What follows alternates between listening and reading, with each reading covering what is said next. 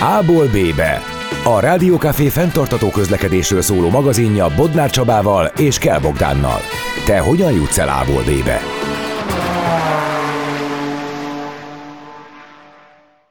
Sok szeretettel köszöntöm a rádióhallgatókat, én Kell Bogdán vagyok, ez pedig itt az A-ból B-be, a Rádiókafé 98 városi közlekedéssel foglalkozó magazinműsora, és mint ahogyan azt az elmúlt hetekben a hallgatók megszokhatták, most is van vendégünk a stúdióban, aki nem más, mint Szabó Gábor, a Budapest Közút ZRT műszaki vezérigazgató helyettese. Szia Gábor, üdvözöllek a stúdióban! Szervusz, és köszöntöm én is a hallgatókat. A következő a helyzet. A Budapest közút az nekem mindig egy picit ilyen, ilyen misztikus, megfoghatatlan dolog volt, mert hogy sokat hallottunk róla, de nem nagyon vagyunk tisztában azzal, mivel foglalkozik. És hadd mondjam el, hogy az én első esetem, amikor találkoztam a Budapest közúttal, az az volt, amikor beleszaladtam egy kátyúba, volt egy dupla durdefektem, kívtam a rendőrt, meg, meg lefotóztam, és akkor elmentem másnap az ügyfélszolgálatra, hogy ugye valami kártérítés felé induljak el, és ott az ügyfélszolgálaton tájékoztattak arról, hogy miután a villamos sínen belül 30 cm volt a kátyú, ezért ez nem a Budapest közút ZRT hatásköre, hanem a BKV. És akkor szembesültem azzal, hogy itt eh, ugye nem minden tartozik mindenkihez, hanem ugye a város, mint a fel osztva mindenféle paraméterek alapján. Szóval az első kérdésem az, hogy mi tartozik a Budapest közút ZRT-hez? Miért felelős, mivel foglalkozik? Olyan szempontból ez egy eh, nehéz kérdés, hogy eh, nem, nem igazán lehet egyetlen egy bővített mondatta elmondani az egész tevékenységet, plusz azt, hogy ez hogyan oszlik föl az egész város területén. Lehet, hogy először egyébként inkább a területi felosztást eh, kezdeném. Azt tudja mindenki, hogy a főváros az 23 eh, kerületből áll össze.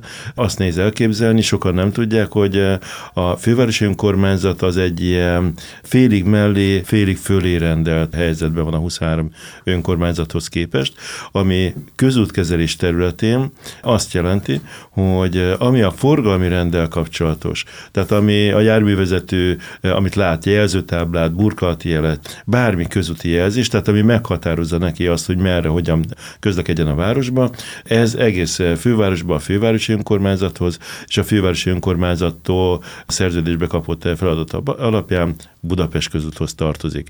Ezen kívül van maga az út, ami a felület, a járda, hogy az kátyús, nem kátyús, ez viszont olyan fel, felosztásban van, hogy ami út a fővárosi önkormányzat tulajdonában van, és egyéb fő utak, amit egy kormányrendelet határozott meg, azok a Budapest közút kezelésében vannak, az összes többi pedig a e, kerületi önkormányzatok kezelésébe.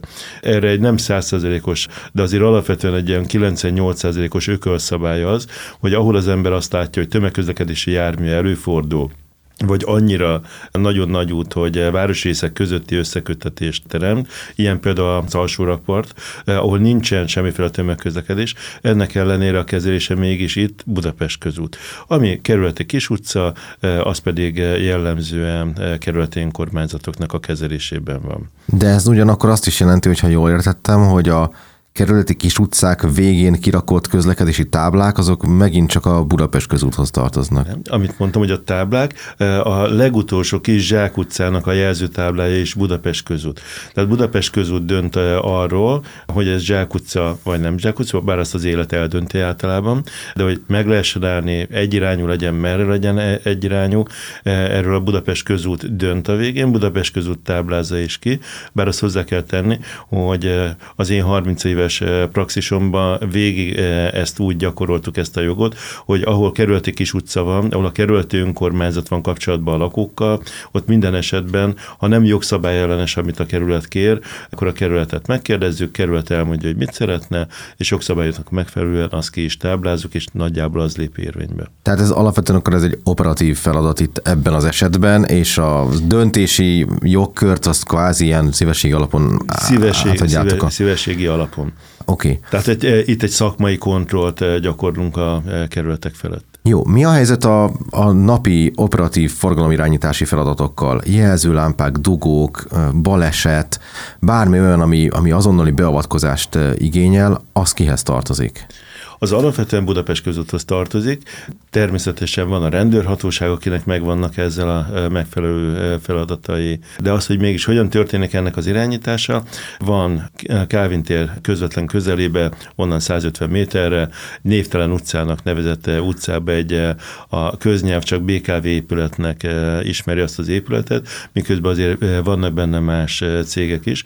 Ebben kettő nagy darab forgalomirányító központ létezik. Az egyik az a tömegközlekedési forgalomirányító központ, tömegközlekedési diszpécserekkel, és ettől eltérő szinten van egy közúti forgalomirányító központ, ahonnan felügyeletet tartunk Budapest összes jelzőlámpája fölött, ez most 1144 jelzőlámpát látunk. Ezt úgy kell elképzelni egyébként, hogy van egy olyan irányító terem, ahol van egy hatalmas kvázi tévé, ami egész Budapest térképe látható, rajta van az összes jelzőlámpás csomópont, különböző színekkel világítanak a csomópontok már, így jelezve, nagyon-nagyon egyszerűsítve a diszpécsereknek, hogy az működik-e a csomópont, kis hibája van, nagy hibája van, milyen egyéb problémája van. És akkor az, hogy hogyan működünk együtt a rendőrséggel, mert hogy más szervezettel, Közvetlenül a mi diszpécsereink mögött ugyanabban a teremben egyébként ülnek a rendőrök is, tehát a rendőri diszpécserek, akik viszont tudják kínirányítani az utcán kín lévő közlekedési rendőröket is. És akkor, ha jól gondolom, akkor, hogyha bármi probléma van, akkor ez valaki észreveszi, mondjuk nyilván, hogyha jelzőlámpával van a probléma, akkor az ugye rögtön látszik a térképen egy pirossal, és akkor elindul egy folyamat, amiben az van, hogy nézzük meg mi a probléma, küldjünk ki oda egy fickót, szóljunk a rendőrségnek, hogy láthatóan ott komoly káoszt okoz, és küldjenek oda valakit, tehát hogy akkor van egy ilyen protokoll, ami végigfut a rendszeren. Igen, úgy, hogy van a fővárosban 600 darab forgalomfigyelő kamera, amelyeknek a képei egyébként ezen a nagy falon két oldalt időszakosan váltakozva megjelennek, tehát 600 helyről vizuális információval is rendelkezik a diszpécser, úgyhogy ha való azt érzi, hogy probléma van, akkor azt ki tudja akár vetíteni nagyméretbe és a képernyőre. És mi a dolognak a sebessége? Tehát, hogyha Ugye itt az ember mindig akkor fut bele ezekbe a kérdésekbe, amikor ténylegesen találkozik egy problémával, tehát van egy nagyobb vagy egy közepes méretű kereszteződés, nem működik a lámpa, vagy totál sötét, vagy sárgán villog, és akkor ott valahogy átverekszi magát az ember, az nyilván fokozott óvatossággal, de meg lehet oldani, és akkor ugye van olyan, hogy délután jövök haza a munkából, és még mindig ez a helyzet. Tehát, hogy ez mitől függ, hogy ezt mennyi időn belül lehet megoldani? Már a, ugyanez a helyzet alatt mit értesz? Hát, hogy ugyanúgy vagy sárgán villog, vagy sötét a lámpa. Tehát, hogy eltelik x óra, és uh, még mindig azt lehet látni, hogy nem ódott meg a probléma. Mi, mi, a, hát mi lehet az oka egy ilyennek? Hát a probléma megkezdése, tehát a probléma detektálása, és utána a probléma uh, okának az elhárítása az uh, elég gyorsan meg szokott kezdődni. Aztán az, hogy ez folyamat hogy ér véget, az, az, az kérdéses.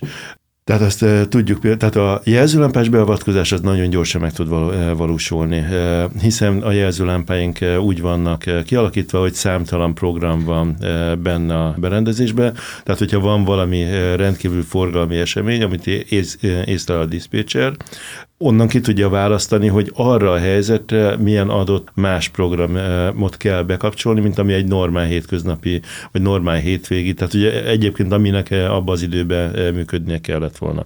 Hogyha rendőri beavatkozás szükséges, akkor így a kameraképek alapján a mi diszpécsereink mögött ülő rendőrdiszpécserek azonnal tudják értesíteni a rendőrségnek a, az illetékes egységeit, de akár egyébként tűzoltóságot, mentőt, bármit el tudunk innen bentről érni, és elég nagy gyakorisággal ezt, ezt meg is szokták tenni a kollégák. A jelzőlámpás hiba elhárításnál közvetlen életveszély elhárítás, tehát hogyha valahol leszakad egy jelzőlámpa, és lóg be mondjuk a forgalmi sáv fölött másfél méterrel, és az a veszély, hogy bármikor neki megy egy járművezető, ennek a hibának az elhárítása ez 024, tehát ugye ez erre mindig van készenléti ügyelet a jelzőlámpás szakcégnél, akivel szerződésben vagyunk. A komolyabb hiba elhárítás tehát amikor elmegy sárga villogó e, üzemmódba egy berendezés, akkor valószínű valami műszaki hiba van. Erre reggel 6-tól este 10-ig van hétköznap folyamatos rendelkezésre állás, hibállítás meg, megkezdődik, ennek elég szoros határidejei vannak, úgyhogy három különböző szintre, szintcsoportra vannak beosztva a berendezések, és kategorizálva vannak a hibák is, és ettől függ, hogy melyiknek mi a hibállítási ideje, ami főleg olyankor jön, tehát olyankor játszik szerepet ez a kategorizálás, amikor van mondjuk egy orkánszerű vihar, főleg, hogyha jégesővel, tehát hogy esővel van, nagy mennyiségű csapadékkal, ami a föld alatti kábeleknél beázás zárlatot tud okozni, akkor kategorizálni kell a hibákat. Amikor, amikor viszonylag békés időjárás van, akkor azért sokkal hamarabb sor szokott kerülni a hibaállításra, de az, hogy mennyi idő alatt hárul el a hiba, az egyébként függ a mértékétől is, mert hogyha mondjuk egy eh, nagyon régi jelzőlámpás csomópontnak a kábelei áznak el teljesen mondjuk a föld alatt,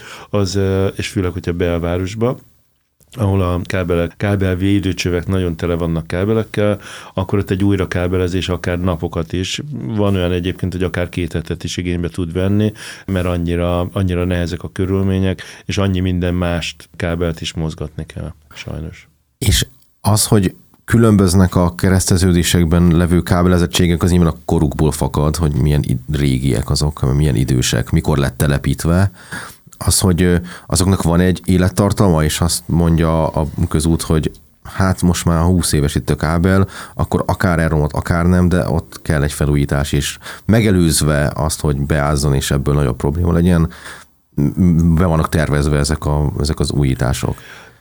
Én eddigi külföldi tapasztalataim alapján úgy tudom, hogy nálunknál lényegesen gazdagabb államokban, országból sem történik ez így, hogy 20 évente hozzányúlnak a kábelekhez.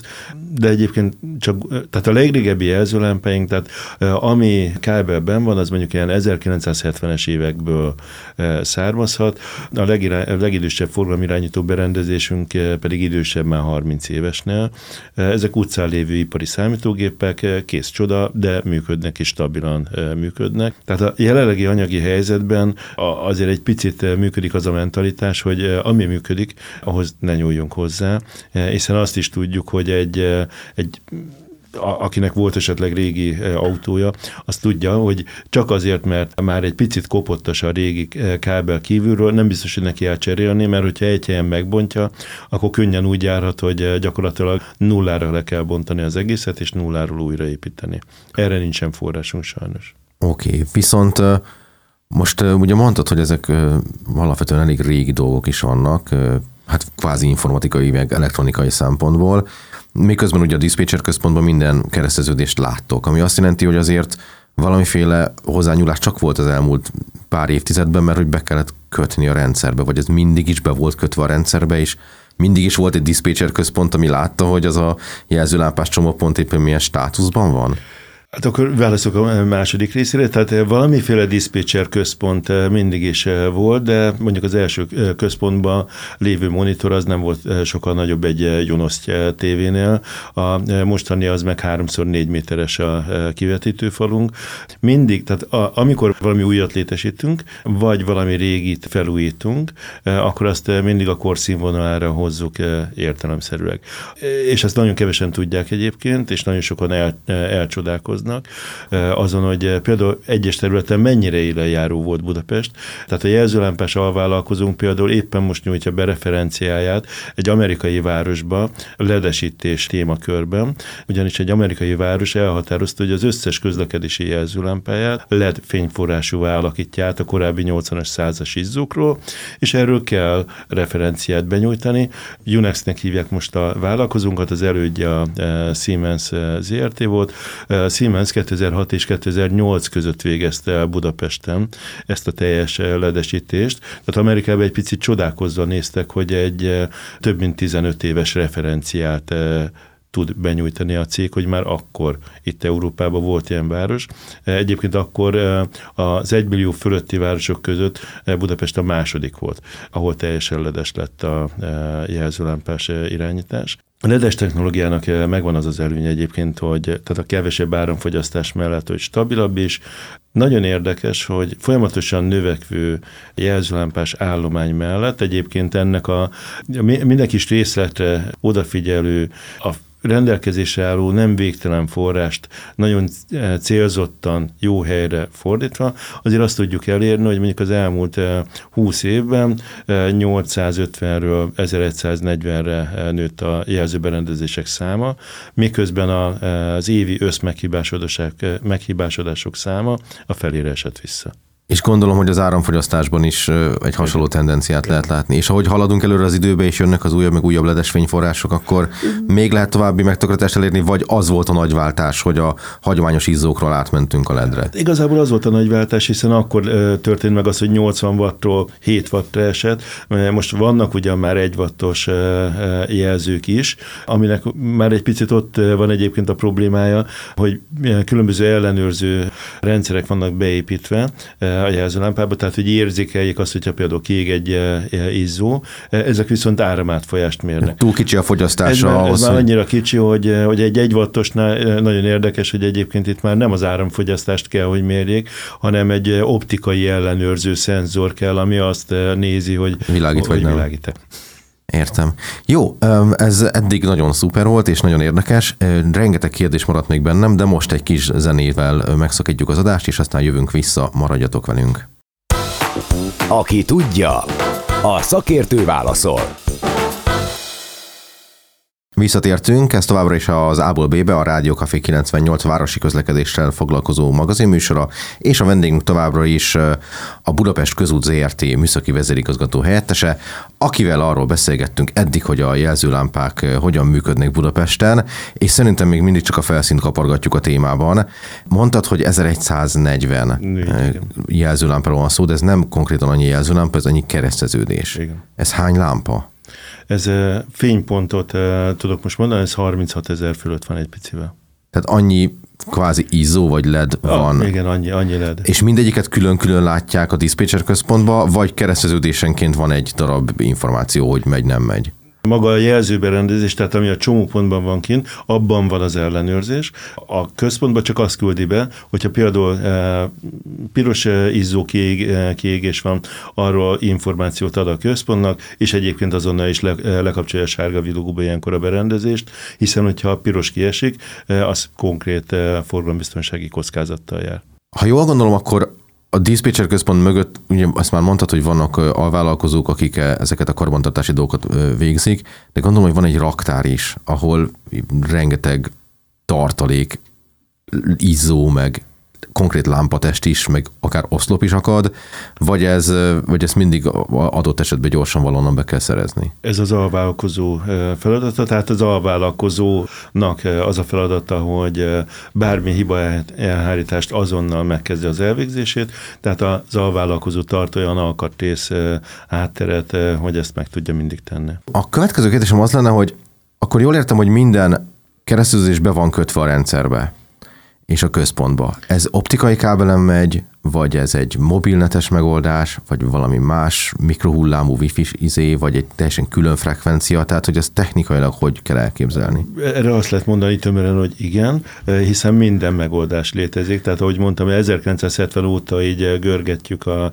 a fejlesztéseket, illetve tehát amik megvannak csomópontok, azokat is folyamatosan fejlesztjük, tehát a legújabb berendezéseink azok olyanok, hogy GPRS technológiával tudna mobilan is kapcsolódni a központba, központhoz, de azért törekszünk eh, ugyanakkor, hogy arra is, hogy legyen kábeles eh, eh, kapcsolat is. A régebbi berendezések azok még részkábellel kapcsolódtak, az újabbak már optikai kábellel kapcsolódnak, tehát rengeteg adatátviteli útunk van, és van még egy olyan jelentős különbség, hogy most jelenleg az 1144 csomópontból 930 körüli az, 933, ami oda-vissza kapcsolattal rendelkezik, magyarán egy olyan bekötés van, hogy akár programot tudunk letölteni, tehát tudunk a irányító központba új jelzőlámpás programot alkotni, amit ki tudunk vezérelni a berendezéshez, és vannak régebbi távfelügyeletes csomópontjaink, ahol a berendezések csak beküldik az információkat, és csak korlátozott a beavatkozási lehetőségünk. Ami a korlátozott beavatkozási lehetőség alapvetően annyi, hogy le tudjuk kapcsolni sötét ebbe a berendezést sárga villogóba, illetve hogy az előre beépített programok közül meg tudjuk mondani azt, hogy éppen melyik fussam. De hogyha változtatni kell, akkor valakinek oda kell menni a szekrényhez, Így ami igaz. ott van a csomópontban, és akkor ott Igen. rá kell kötni egy gépet, és oké. Okay. Na most a kérdés az, hogy mennyi intelligencia van a rendszerben, tehát hogy van-e egy olyan, hogy valami számolja, hogy milyen a forgalmi helyzet, és ennek megfelelően változtatja a lámpaprogramot? Tehát ez egy létező dolog már? Abszolút, tehát hogy én nagyon meg szoktam lepődni egyébként, amikor, amikor jönnek olyan javaslattal különböző, és sajnos nem csak lakosságtól, hanem egy, van egy szakember jön azzal a nagyszerű ötlete, hogy például forgalomtól függővé kéne alakítani, kéne alkalmazni a forgalomtól függést Budapesten, ami, ami tulajdonképpen én azért személyes értésnek is szoktam venni, és kollégáim is, hiszen 1980-as évek eleje óta vannak forgalomfüggések, Ebből vegyük egyébként a lege, legegyszerűbb, ami mindenki eh, ismer, és az nagyon látható. Hát egy gyalogos nyomógomb eh, az egyébként szintén egy forgalomtól függés, mert, mert az azt jelenti, hogy a, nem csak az, hogy a gyalogos akkor eh, szabad jelzést kap, hanem az azt is jelenti, hogy a járműforgalmat csak akkor akadályozza, amikor egyébként van gyalogos. Egyébként engedi szabadon áramlani a járműforgalmat. Ehhez képest még különböző fajta forgalomtól függések vannak. Van jellemzően egyébként külvárosokban, ott nem összehangolásról beszélünk, hanem egyedi csomópont, vannak hurokdetektorok, vannak videódetektorok, tehát rendkívül különböző fajtájú eszközöket használunk arra, hogy járműforgalmat számláljon, vagy egyáltalán érzékelje, hogy ott van a jármű, e, és ezek befolyásolják úgy a jelzőlámpát, hogy optimálisan a e, legjobban működjön az aktuális forgalmi viszonyokhoz képest. A másik véglet, az pedig e, ahol kvázi nincsen forgalomtól függés, miközben egyébként nagyon-nagyon tudatos tervezés van. Az például egy nagykörút, ahol a 4-es 6-os villamos olyan járatsűrűséggel megy, hogy gyakorlatilag mérnökök hónapokon keresztül kinn a helyszínen ellenőrizték a különböző folyamatokat, nagyon-nagyon gondos tervezés, ami gyakorlatilag másodpercekre megmondja, hogy a villamosnak honnan, mikor, hogyan kell indulnia, a járműforgalomnak ez hogyan lesz mégis egy viselhető közúti hangolás, illetve a gyalogosoknak hogyan tudunk a teljes keresztmetszeten együttemű áthaladást biztosítani, hogy ne ragadjon ott a keresztező gyalogos valamelyik villamos peronszigeten, mert azért nem annyira szélesek ezek a peronszigetek. Magyarán ez azt jelenti, hogy hogy van ehhez a, mondjuk ehhez a nagykörültű programhoz, ehhez ez nem szabad hozzányúlni, hogyha jól értem, mert ez így centire ki van számolva, hogy mikor, hogy jó.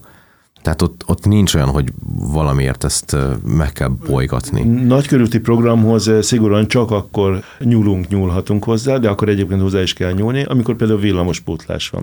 Mert a villamospótló buszok értelemszerűleg nem a vágányon fognak menni, tehát nekik egy teljesen más hangolás szükséges. Ez szerencsére soha nem volt még ilyen teljes hozban nagykörülti villamospótlás. Ebből következik, hogy mindig, amikor van egy ilyen rövidebb szakaszon pótlás, pótlás, akkor ott, ott a környéknek a programjét teljesen újra kell tervezni. De És ezek gondolom megvannak, tehát megvannak már tervezések, csak be kell van, tölteni, van. hogy szól a főváros, hogy ettől is ettől Igen. pótláson, és akkor két gomnyomással rajta van a ezek alapvetően igen, de e, miután e, szerintem olyan 96 környékén kezdődött a nagy, nagykörúti vágányfelújítás, ezért tulajdonképpen ez így gördülően azóta ment végig, és nagyjából szerintem most ért teljesen körbe az egész 4-es 6-os vonalán. Nagyon ritka volt az az alkalom, amikor pont olyan helyen volt pótlás, ahol már korábban is, tehát mindig más volt a kezdete és a vége is hol tudjuk megfordítani a villamos pótlóbuszokat. Egy nagy körúton egy fordítás az jelzőlámpás szempontból mindig egy, egy, egy, egy kiugróan nehéz feladat. És akkor a külvárosokban pedig ugye vannak ilyen szenzorok, ami ugye mondtad ezt a hurok detektort, ez igen. ugye az aszfaltba épített. Igen. Azt érzékel, hogy az autó ott áll-e. Igen, igen. ez a legáltalános. Az, az a, a, hurok detektor is több mindent tud érzékelni egyébként, mert van, amit most említettél, az a foglaltság érzék, tehát hogy az bejelentkező detektor vagy tartózkodást érzékel, van olyan, ami csak azt érzékeli, hogy elment fölötte egy jármű, tehát hány jármű ment el. Milyen, milyen követési időközzel ment el jármű.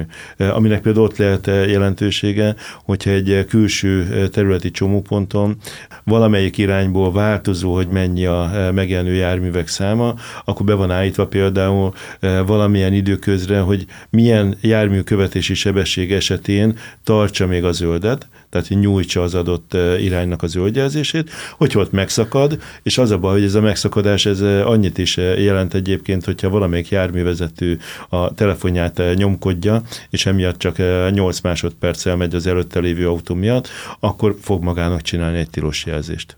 De csak abban az esetben, hogyha a másik irányban a hurkon áll valaki, és ebből tudjuk, Igen. hogy oké. Okay.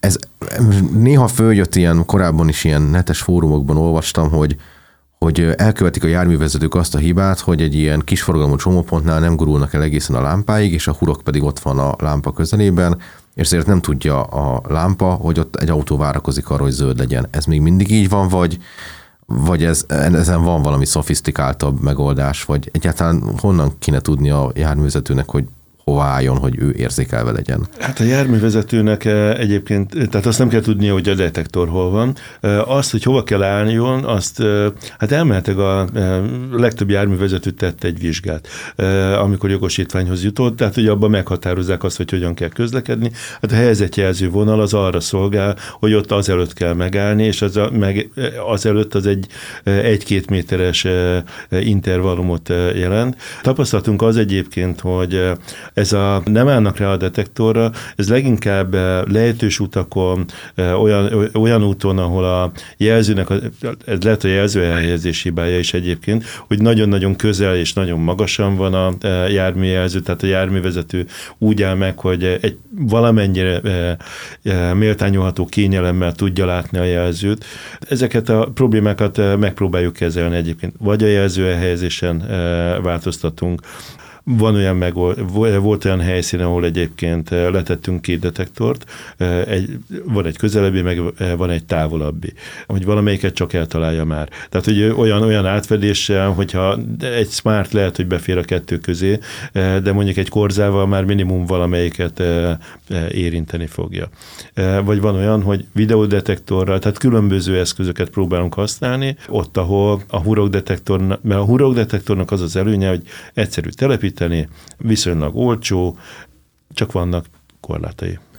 Na most pont ezt akartam kérdezni, hogy hogy én is arra gondoltam, hogy a jelzőlámpát nem látja a bizonyos autók ablakába, és ezért nem áll rá a hurokra, hogy az, hogy, hogy itt van egy ilyen probléma egy adott kereszteződésben, ez milyen hamar derül ki? Tehát, hogy a, akkor látják a, a a diszpécser központú, hogy ez sose lesz zöld ez a lámpa, mert lehet, hogy akkor az utcában nem jön senki, vagy túl ritkán lesz zöld, vagy betelefonál egy, egy, egy lakos, hogy azt mondja, hogy hát rossz helyen van a hurok, vagy hát én nem értem, miért, miért piros ez itt állandóan. Tehát hogy derül ki az, hogy ott beavatkozásra van szükség?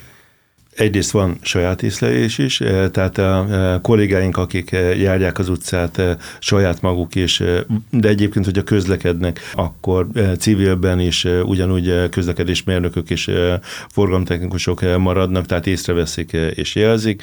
Rendkívül sok bejelentés érkezik, és nagyon, nagyon profi bejelentő csapat tulajdonképpen a tömegközlekedési járműveknek a vezetői, hiszen ők tényleg nap mint nap járnak, tehát fő és tömegközlekedési úton én azt gondolom, hogy a nagyon-nagyon észrevétlen hiba nem nagyon tud maradni, hiszen látják a tömegközlekedési járművezetők is. És hát nem szabad elmenni amellett se, hogy ami közútkezelés szempontjából Budapest közúthoz tartozik, tehát az elén, amiről beszéltünk, a fő, alapvetően a fő és tömegközlekedési útak, ott van egy útellenőri osztályunk, ahol a legtöbb úton hetente kétszer, a kiemelt kiemelt nagyon nagy forgalmú utakon hetente háromszor végigmennek. Teljes hosszában ők néznek mindent, burkolati jelet, jelzőtáblát, jelzőlámpát, úthibát, és gyakorlatilag minden hibát leadnak e, javításra. Ezt az autót úgy kell elképzeljem, hogy ül benne két ember, és nagyon erősen néznek kifelé, vagy tele van műszerezve?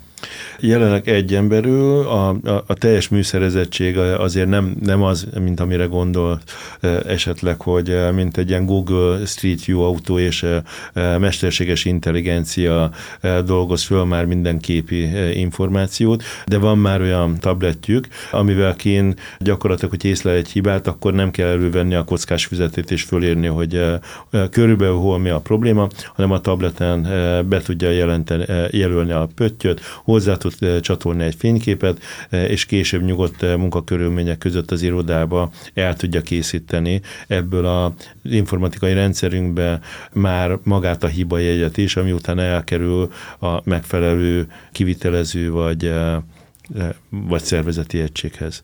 Na most, ha már említetted itt a Google Street View-t, meg ugye Google-t, az mennyire van benne a napi rutinban, hogy mondjuk a dispatcher központban nézik a, ezeket a forgalmi alkalmazásokat, mint amilyen a Waze vagy a Google Maps. És az alapján látszik, hogy úristen, mekkora dugó van, tudunk-e valamit tenni ellene? Tehát, hogy ez, ez, ez benne van a napi rutinban? Hát olyan szinten benne van, hogy amit eh, mondtam erre a háromszor eh, négy méteres eh, kivetítőre, erre ezzel megjelenik váltakozva a Google Maps is. Egyik, lehet, hogy ez a reklámhely, most elnézést kérek minden más szereplőtől, őket választottuk. Amikor, amikor elkezdtük alkalmazni, akkor talán ők voltak az ismertebbek. Valamint vannak a forgalomtechnikai kezelőink, akik döntenek egyébként a különböző beavatkozások dolgokról, hogy hol, hogyan alakítsuk a forgalmi rendet. Eh, hozzájuk érkezik egyébként, és itt még nem említettük, hogy honnan jön információ. Hát évi kb. 5000 lakossági bejelentést eh, eh, kapunk, amiből 2000 az út állapotára vonatkozik, 3000 az pedig a forgalmi rendre.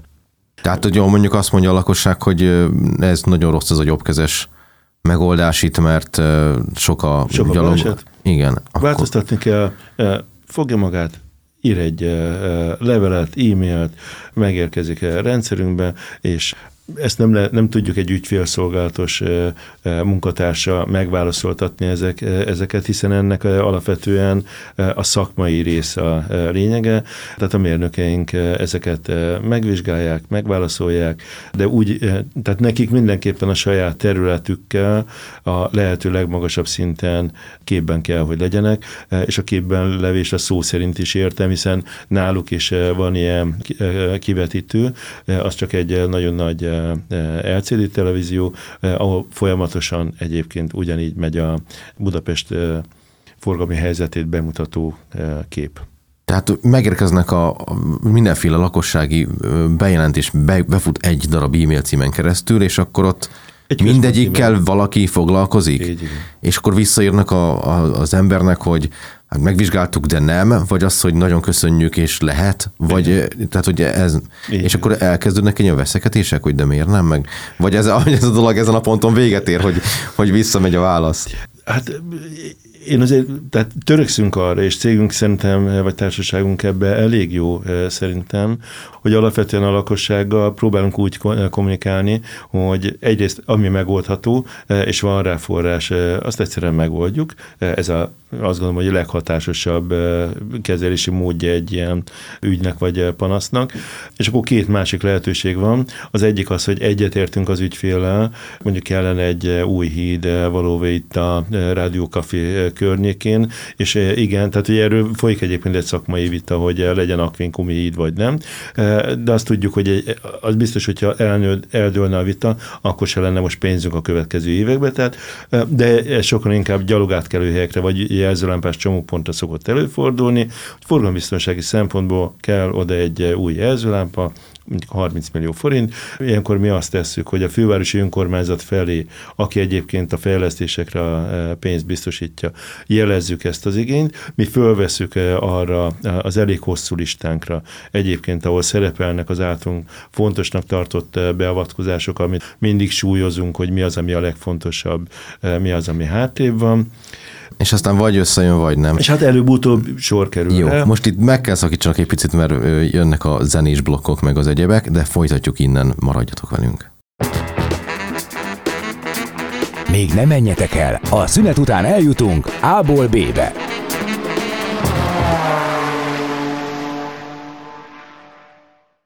Visszatértünk, ez itt továbbra is az A-ból B-be, a Rádió Café 98 a városi közlekedési magazin műsora, és továbbra is vendégünk Szabó Gábor, aki a Budapest Közút ZRT műszaki vezérigazgató helyettese, és bár nem teljesen abban az irányba megy a beszélgetés, amiben én terveztem, mert annyi minden jön be közbe, de nagyon érdekes dolgokat mondtál, és maradjunk még ennél a, a lakosságtól, meg innen onnan érkező fejlesztési igények mesdjéjén, mert tényleg az nagyon érdekes, hogy hogy amikor ti kaptok egy igényt, és megvizsgáljátok, és kiderül, hogy ez egy, ez egy logikus elvárás, vagy egy fontos dolog, meg tényleg hasznos, akkor utána mennyire múlik rajtatok az, hogy ez meg is valósul-e?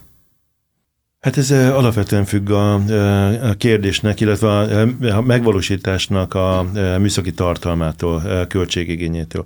Tehát ami a kis költségigényű, amiben még akár egy jelzőlámpa programmódosítás is beleférhet, ami azért több százezer forint, de burkati jelzőtábla, az ilyeneket igyekszünk nagyon-nagyon gyorsan végrehajtani, ezt egyébként saját üzemeltetési költségünkből megtehetjük, meg is tesszük. Tehát erre van egy keret kvázi, amivel gazdálkodik a, a, a közút, hogy, hogy ennyi van arra, hogy a évközben felmerülő táblaigények, meg felfestési igények, azokat mindenféle egyéb bürokratikus bigyó nélkül meg tudjuk oldani. Nem, pontosan arra van egy éves keretünk, hogy mondjuk egy évben hány ezer négyzetméter burkolati jelet újíthatunk föl, de ebbe az új felújításban benne van az is, hogy valami meglévőt megszintetünk, és egy picit módosítva hozzuk létre, tehát ebből kell gazdálkodnunk. Jó, és akkor van az a másik rész, amikor túlmutat anyagi Igen. szempontból ezen a szinten a dolog, akkor elindul egy, gondolom, egy sokkal komolyabb folyamat, hogy a engedélyeztetés, forrás, pályázat, kivitelező, stb. Ez jellemzően a fővárosi önkormányzat, aki a tulajdonosa, kezelője ennek az úthálózatnak. A fővárosi önkormányzat tud dönteni a saját forrásainak függvényében, hogy abba az évben egyes feladatokra mennyi forrást tud biztosítani. Említetted, hogy, hogy ebbe beletartoznak az út felújítások is abban az esetben, hogyha nem nagyon nagy, drasztikus változtatásról van igen. szó. Társaságunkhoz e- ez a rész tartozik, igen. Na most ez a, az azt jelenti, hogy mondjuk a sima kopó rétegcsere az még az, amit a, a Budapest közút intéz, de ha már ugye az alját is meg mélyen kell, meg mindenféle dolgot átalakítani, meg csatornához hozzá kell nyúlni, akkor az már egy másik kategória. Azt jellemzően a fővároson belül a BKK szokta menedzselni. Oké. Okay. Na most amikor eldől az, hogy melyik úton kell kopóréteget cserélni, és hát szerintem minden hallgató kapásból tudna sorolni 15-20 olyan útvonalat, ahol napi szinten közlekedik, és azt mondja, hogy szükség lenne rá, akkor, akkor mi alapján történik a prioritizás, hogy mennyire rossz állapotú, mennyire forgalmas, mennyire hisztisek az ott lakók, vagy mennyire kell az adott polgármesternek a következő választási ciklushoz, hogy az az út pont meg legyen csinálva, tehát hogy mi a dolognak a priorizálási paramétere? Hát, Budapest közút a teljes eh, kezelésében lévő úthálózatról egy eh, évente frissülő eh, minőségi nyilvántartást vezet, ahol öt szinte van útállapot szempontjából rangsorolva az út. Ezen kívül van a térinformatikai rendszerünkben rendelkezésre áll egyébként az, hogy mely úton körülbelül mekkora a tehergépjármű forgalom, mekkora az autóbuszforgalom, tehát itt értjük a BKV-nak az autóbuszait, vagy a, a szolgáltatóknak az autóbuszait. Tehát rendelkezésre állunk azzal a for, forgalmi ismerettel, ami egy picit utal arra, hogy mekkora lehet a forgalmi terhelése, fizikai terhelése ennek az útnak. És természetes egyébként, hogy a, a lakossági panaszok, tehát a lakossági panaszok, e, kerületi polgármestereknek az észrevételei, e, adott esetben az, hogy e, valamelyik kerület mennyire tud saját forrással is, vagy kapcsolódó beruházással részt venni egy-egy beruházásba. Ezek, ezek mind, mind számítanak. Társaságunk ez alapján készít egy felterjesztést a főpolgármesteri hivatal felé, és ezután dönt a fővárosi önkormányzat erről. Tehát gyakorlatilag a Budapest közút az ilyen döntés előkészítő, nem tudom, anyagokat biztosít Igen. arra, hogy minél inkább lehessen úgy dönteni, hogy az a leginkább szolgálja a lakosság Igen. érdekeit. Mi, mi struktúráltan megpróbáljuk az összes rendelkezésre álló információt a döntéshozók számára átadni. Jó, mi van akkor, hogyha, hogyha ilyen nagyon hirtelen kell valamit intézni, és ugye itt főleg a, a kátyú az, ami szerintem sok autós életét így megnehezíti Budapesten, akkor egyrészt honnan tud a, a Budapest közút arról, hogy itt lett egy új kátyú? Tehát, hogy ez jön a BKK-tól, meg jön a lakosságtól, meg a saját forgalomfigyelőtől? Tehát, hogy... E- hát, itt, itt egy a forgalmi helyzethez képest egy picit e, fordított a helyzet, tehát itt e, a leg, legfőbb információadó az útellenőr. Tehát a, a hozzám érkező úthibák kátyuknak a, az információi azok 90%-ból a saját útellenőrinktől származnak. Szerencsére azért a forgalomra valóban balesetveszélyes kátyuknak a hibaelhátása az olyan gyors, tehát két-három naponta legkésőbb arra megy az útellenőr, észleli, kiadja, és átlagosan két napon belül a nagyon-nagyon veszélyes kátyuk elhárításra kerülnek. Tehát szerencsére a lakosság kátyupanasszal kevésbé, már azon kívül, hogy egyébként ugye belehajt a kátyuba, ami keletkezett mondjuk elmúlt éjszaka, és az útellenőr csak következő nap megy arra, hogyha ilyenkor belehajt a lakos a kátyuba, akkor lesz kátyukára, akkor megjelenik panasszal nálunk, de azzal, hogy ott van egy kátyú már három hónapja, ilyennel szerencsére nem fordulnak hozzá, mert nincsen ott a kátyú három nap, hónapja. Olyanna fordul, hogy az egész út tele van ilyen kis repedezettséggel, rossz az út, ezen nem tudunk sajnos javítani, mert ez az útfelújítás ennek a megoldási módja. Jó, viszont egy csomószor a kátyuk olyan helyen keletkeznek, ahol különböző burkolatok találkoznak egymással, ugye, hát egyébként is ugye ott van valami dilettációs probléma, és ott jobban hatékony, hogy befolyik a víz, elfagy, és akkor szétrepeszti, és ugye itt van a BKV-nak is számos ponton olyan dolog, ami az ő kezelésében van, meg ugye itt vannak a közműszolgáltatók, ahol a csatornafedők meg a csatornanyílások körülött vagy mellett megjelenő kátyukról van szó. Tehát kvázi nektek együtt kell működnötök velük is, nem? Akkor, amikor ezeket javítani kell, mert ugye itt feloszlanak a hatáskörök vagy a felelősségek, de hogy pontosan hogyan, meg ezt hogy tudjátok menedzselni? Hát természetesen együtt működünk a különböző közműszolgáltatókkal, közművekkel. Értelemszerűen, amikor történik egy, tehát mi is lejelentjük számukra az ilyen süllyedéseket, közműfedlap süllyedések, akkor ők kötelesek ezeket helyrehozni, hibát elhárítani. Erre egy elég jó együttműködés van, és nem a társaságok közötti rangsorolás az, hogy most az FCM-et kell, hogy említsem. Ez abból is következik, hogy azért a víznyelők vannak leginkább olyan helyen, amik érzékenyek erre, ezekre a süllyedésekre. Tehát az FCM egy nagyon-nagyon jó együttműködés van arra, hogy bárhol, hogyha ők hibát javítanak, akkor amit üzemzavarban javítanának, azt is minden nap, előző nap legkésőbb megküldik a konkrét helyszínt, azt mi meg tudjuk egyébként nézni forgalomtechnikai szempontból is, hogy mennyire fog éppen forgalmi káoszt okozni az a helyszín, és akkor a mi mérnökeink is tudják mérlegelni, hogy érdemes eltűrni azt a süllyedést akár négy nappal tovább, eh, vagy három hónappal tovább, eh, azért, hogy valamikor hétvégé legyen kijavítva, amikor kisebb a forgalom, vagy hogyha olyan helyen van, akkor majd valamikor a nyári szünetben eh, legyen egy hétvégén kijavítva a, hiba, amikor még sokkal-sokkal kisebb a forgalom. És ez azért kérdezem egyébként, mert volt nemrég olyan eset, ez nem Budapesten, hanem az agglomerációban, hogy a főúton megsüllyedt egy csatorna, és egymásra mutogatott a, a, annak az útnak a kezelője és az ottani közműszolgáltató, hogy kinek kéne ezt megcsinálni. És hetekig az autósok szívtak, mert hogy kerülgetni kellett ugye ezt a nagy lukat. Hogy ez Budapesten ez egy ilyen nagyon flottul működő, évtizedes múltra visszatekintő és folyamatos együttműködés, és ez nem fordulhat elő, hogy aztán kiviseli anyagilag a költségét annak, hogy az ott elromlott, hogy ez mennyire van lefektetve ilyen szabályok alapján. Hát az elmúlt tíz évben nagyon sokat javult ez az együttműködés.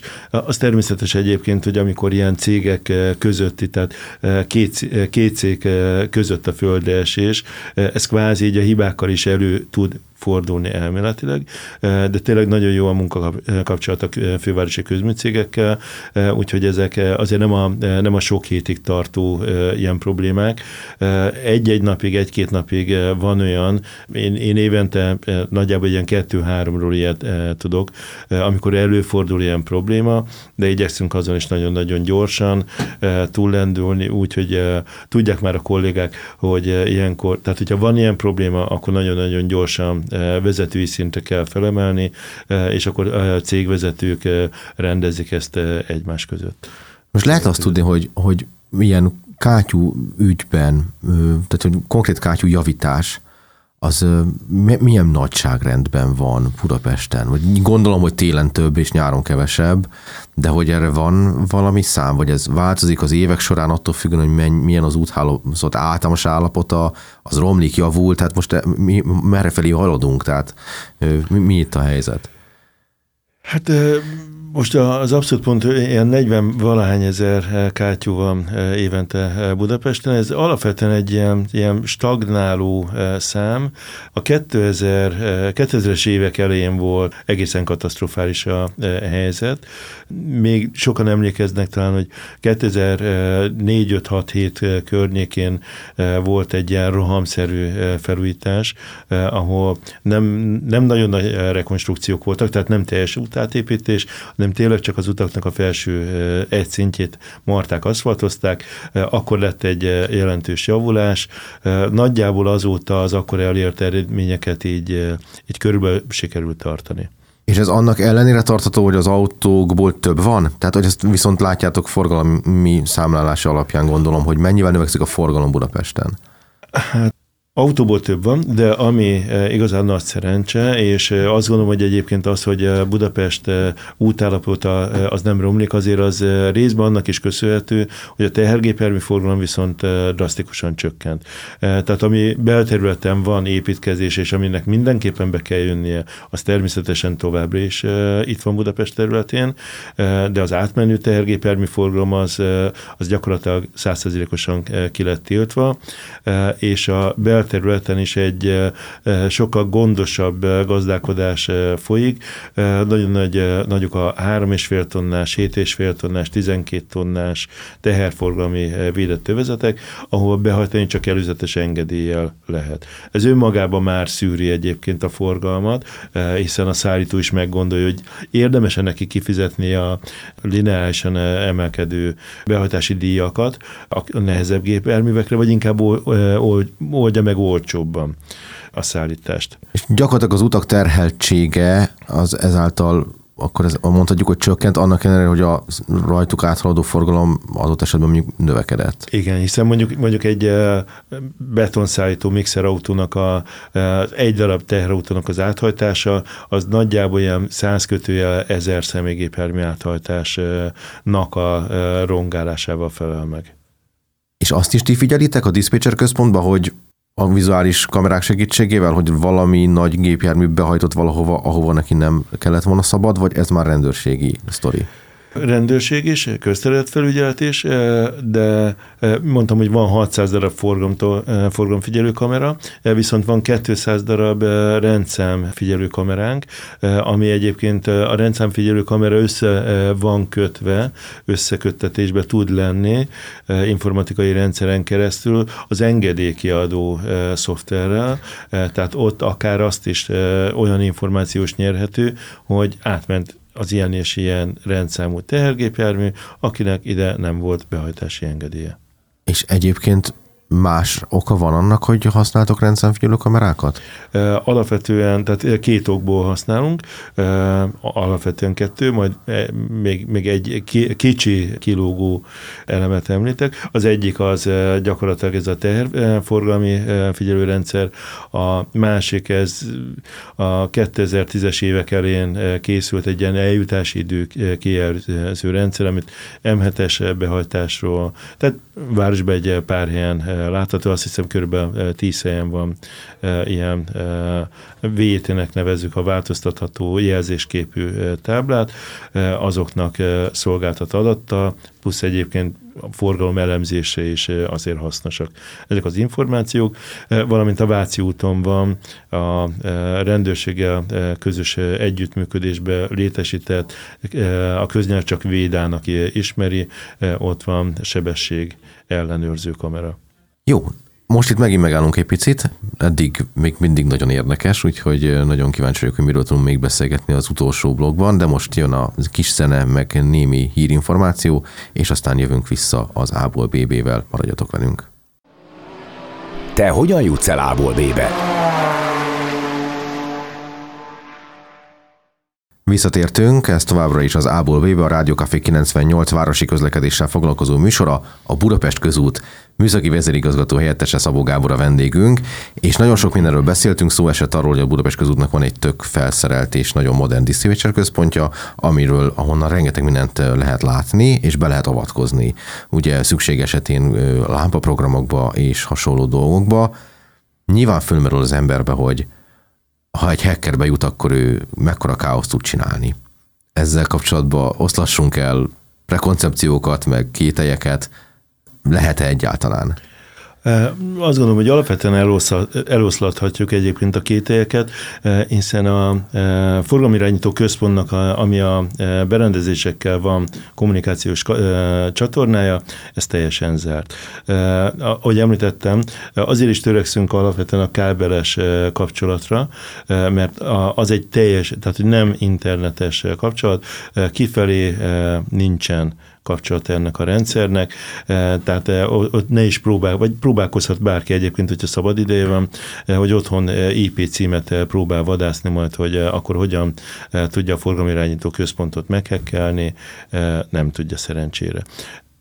Tehát ez azt jelenti, hogy a legtöbb jelzőlámpa úgy van bekötve, hogy az a drót, ami a jelzőlámpától megy a diszpatcher központba, az egy megbonthatlan, semmivel nem kom- kommunikáló, semmivel nem kompatibilis zsinór, aminek a két végpontján lehet csak beavatkozást elérni. Igen. Most mi van akkor, hogyha, hogyha mégis valamilyen ok miatt arra van szükség, hogy, hogy itt nagyon drasztikusan belenyúljanak a rendszerbe, mondjuk az van, hogy bármi, és most itt akármit mondhatnék, de nem is tudok olyan dolgot hirtelen kitalálni, mennyire drasztikus, de hogy az van, hogy, hogy legyen egy zöld folyosó végig a városon keresztül, ha nem tudom, Rákospalotától az M7-es kivezetőig, hogy azon végig tudjon valaki 150-nel menni. Ezt meg lehet csinálni? Hát, hogyha azt akarnánk elérni, hogy tényleg 150-nel végig tudjon menni, azt, azt valószínűleg úgy lehetne megtenni, hogy ami nagyon-nagyon bonyolult lenne egyébként, hiszen aki ott tartózkodik jármű, amikor ez a döntés születik, akkor olyan jelzőlámpa programoknak kellene működnie, hogy ezek a járművek onnan szabadon el tudjanak áramlani, viszont csak más ne tudjon bemenni az utakra. Nem készültek ilyen programterveink. Volt eh, néhány kiemelt látogató egyébként a eh, fővárosban, most nem említenék eh, politikus neveket, de mindenki el tudja képzelni. Azoknál sem volt szükség ilyenre, még olyan esetben sem, amikor a biztosítást akár nem is a magyar szervek nyújtották, hanem a saját hozott szerveik ők se tartották ezt eh, szükségesnek, eh, bőven elegendőnek tartották azt egyébként, hogy a rendőrség eh, operatívan két oldalról zárja, üríti a rendszer. Tehát van, szerintem van az a szituáció, amikor mindenki nagyon-nagyon hisz a maximális automatizálásban, meg mesterséges intelligenciában, stb. Van az, amikor a normál humán intelligencia az operatívabban, rugalmasabban tudja kezelni ezeket a kérdéseket. Tehát Oké, tehát akkor ez mondhatjuk azt, hogy az, hogy amit egy a filmekben látunk, és ilyen hollywoodi movie hogy valaki bejut, átállítja, direkt dugót csinál, direkt balesetet csinál, ez, ez nem igazán életszerű.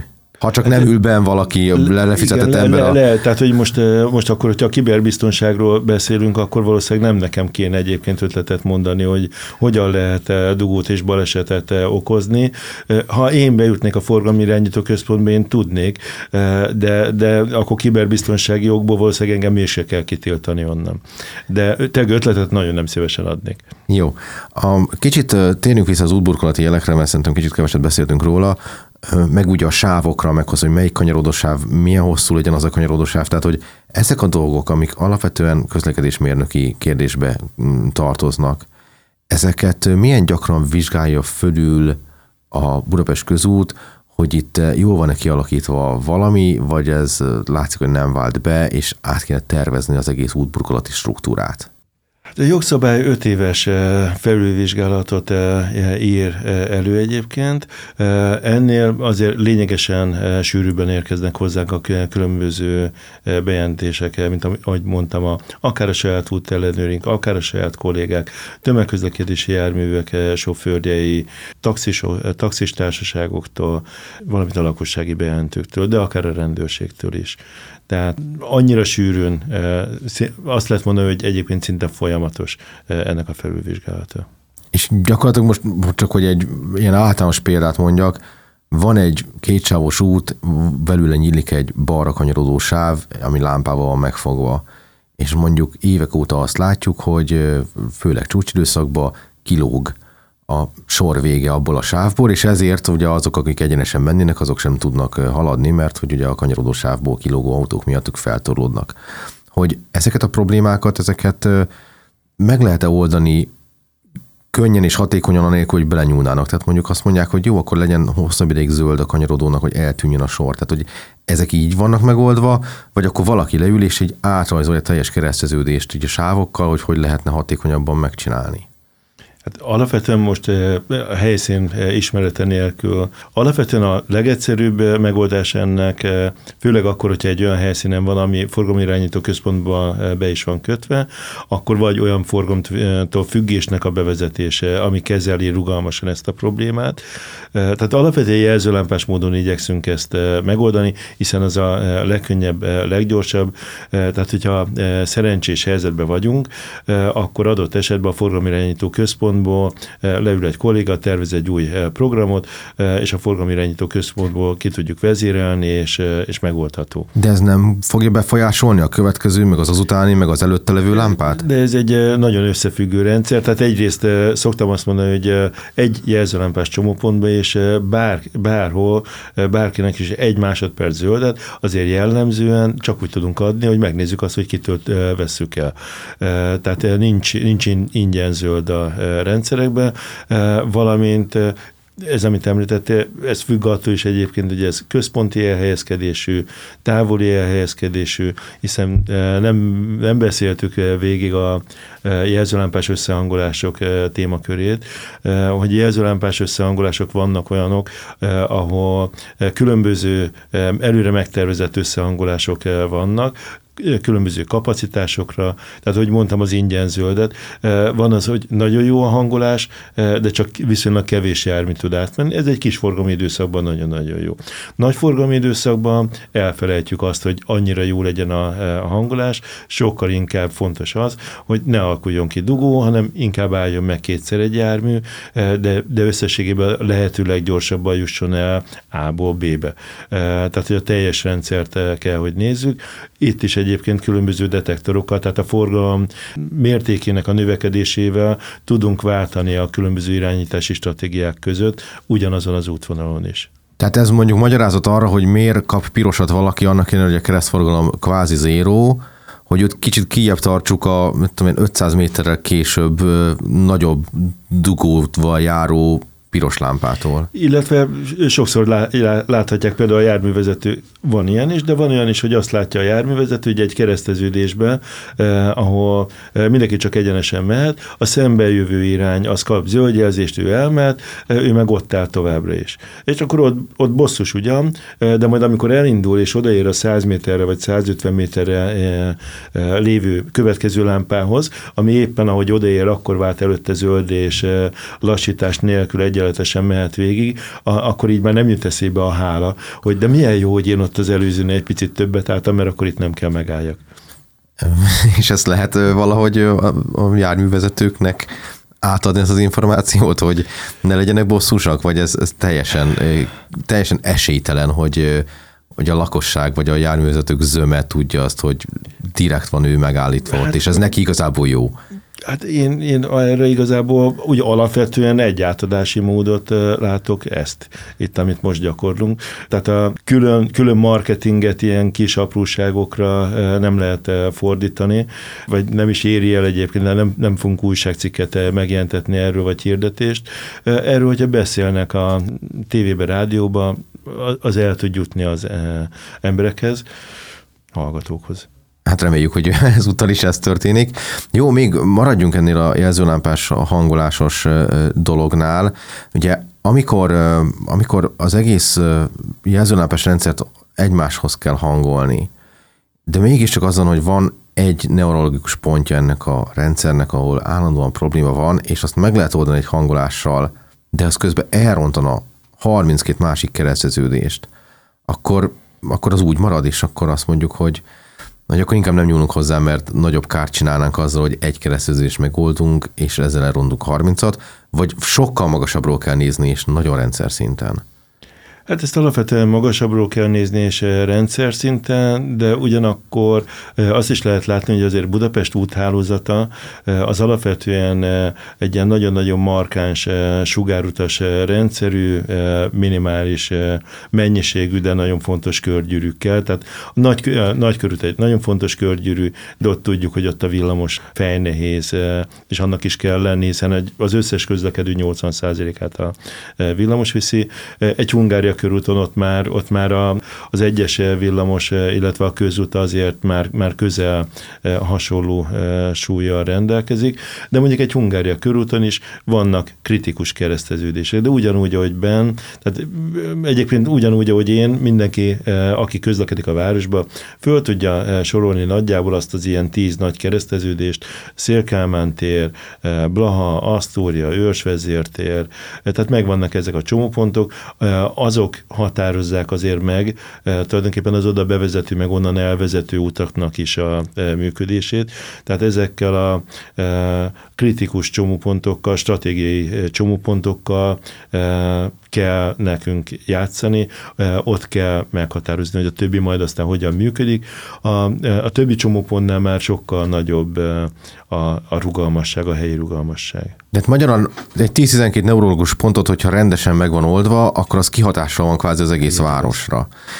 Na most pont ezért, mert ugye ezek ismert neurologikus pontok mennyire van napirenden, hogy ezeket valaki állandóan azon matekozik és tervez, hogy még jobbá tegye, vagy legalábbis ne annyira rosszá, mint amennyire most érzik az autósok. Ez, ez egy folyamatosan jelenlevő tevékenység a Budapest közútnál? Ez egy, ez egy abszolút eh, folyamatosan jelen, eh, jelenlévő tevékenység, hiszen a eh, város közlekedés egyébként folyamatosan változik. Mert csak tehát, hogy mindenki azt gondolja, hogy lezárunk egy lánchidat, eh, mondjuk az átépítés miatt, az, az értőzatosan nagy területen határozza meg egyébként, tehát alakít át mindent, forgalmi kapcsolatokat, forgalmi irányokat, tehát hogyha lezárjuk a lánchidat, akkor mondjuk a Ferenciek terén más lesz a forgalmi arány annak, hogy ki az, aki lemegy az alsó rakpartra, ki az, aki fönnmarad a felső rakparton.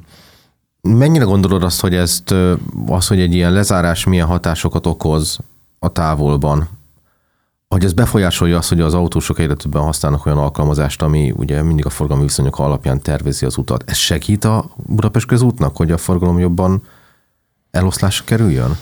Hát ennek egy ilyen oda-vissza hatása van szerintem, hiszen, hiszen mi azt tudjuk, hogy egyébként a különböző forgalmi modellek alapján, ha amikor tervezünk egy bármilyen módosítást, eh, tehát akár mondjuk egy eh, hármas eh, metrópótló, tehát M3-as metrópótlónak a közlekedése miatti beavatkozásokat, akkor mi mindig megvizsgáljuk azt, hogy hol, mit, hogyan kell módosítani.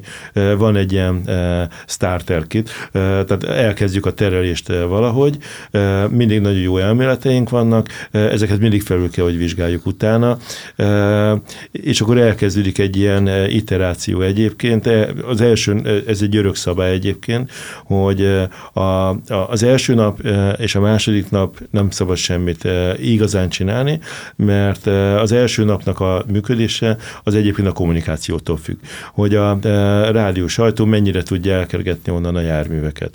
Ez, ez, ha nagyon elkergetik a járműveket, akkor második nap jön az, hogy mindenki azt látja, hogy ó, hát első nap nem volt semmi, és akkor visszamennek. Ha nem sikerült elkergetni, akkor az első nap úgy, úgy megijed mindenki, hogy elmegy az összes alternatív útra, és akkor annak a közlekedését teszi tönkre, miközben az alaphelyen lehetett jól közlekedni. Tehát gyakorlatilag... És a harmadik naptól kezdve elkezdődik a, a folyamatos iteráció.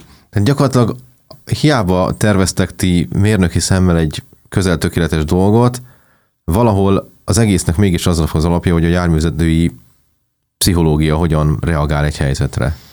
Tehát próbálunk a jármű, hiszen mi is járművezetők is vagyunk, tehát próbálunk járművezetői eh, fejjel meg szemmel gondolkodni, eh, de, de mondjuk arról információ, hogy tényleg eh, mondjuk Vácról egyébként a bejövő ezer autóból mennyi akar mondjuk a nem tudom, a Gyömrői útra a Bosgyárba menni, és mennyi Budaösre a Tesco-ba, erről nincsen információnk.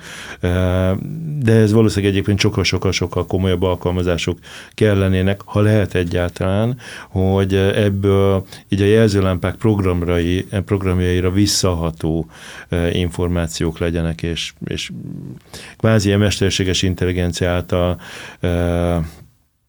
keletkeztetett eh, jelzőlámpa programok. Mi szerinted az idealizált jövőkép ebbe a történetbe, hogy amikor az ideális jövőkép, ami közútkezelői szempontból a tökéletesség, hogy valaki reggel elindul valahová, beüti a kis bármibe az autóba, hogy hova akar menni, és ez mind tudjuk egy központban, hogy ki hova akar menni, és egy algoritmus egy tökéletes jelzőlámpás rendszert hoz létre. De azt gondolom, hogy erre azért nehéz a válasz, eh, mert szerintem abban nincsen konszenzus, egy eh, egyébként össz, világ szinten, hogy egyáltalán mi a, mi a valódi cél. Hogy abszolút nulla autó legyen, több autó legyen, kevesebb autó legyen, olcsóbb legyen a közlekedés. Tehát, hogy a különböző szempontok közül a kényelem, a gyorsaság, a költség és a környezetterhelés mondjuk négyeséből melyiket milyen súlyjal szerepeltessünk ennek a döntésnek a meghozatalába. Én azt gondolom, hogy az biztos, hogy a, hogy a jövő, tehát hogy a és akkor tényleg az arányok lesznek majd a különbözőek, az, az biztos, hogy a, a részben egyéni, részben megosztott, közösségi közlekedés, és részben az egyszerű tömegközlekedésnek a kombinációja, és valószínűleg az kell, tehát az lesz a megoldás, hogy, hogy, hogy minden, minden ember, minden közlekedő rugalmas legyen abba, hogy a változó, tehát a kornak a változó lehetőségeihez, és a saját korának a változó igényeihez alakítsa folyamatosan azt, hogy hogyan pakolja össze magának ezt a kis csomagot. Köszönöm szépen, ez egy remek végszó volt, és ezzel az adásidőnknek is a végére értünk, úgyhogy én, én nagyon szépen köszönöm Szabó Gábornak, hogy a vendégünk volt, a Budapest Közút ZRT vezé, műszaki vezérigazgató helyetteseként, és nagyon sok érdekes dolgot mondtál nekünk, úgyhogy köszönjük szépen, itt voltál a stúdióba. Én is köszönöm, hogy itt lettem, és köszönöm a hallgatók figyelmét. Ezzel a Zából B-be mostani adásának a végére értünk, természetesen két hét múlva ugyanebben az időpontban is jelentkezünk, addig is minden jót kívánok a viszonthallásra. Megérkeztünk B-be. A Rádiókafé fenntartató közlekedésről szóló magazinját hallottátok Bodnár Csabával és Kell Bogdánnal. A műsor visszahallgatható a rádiókafé 98.hu-n.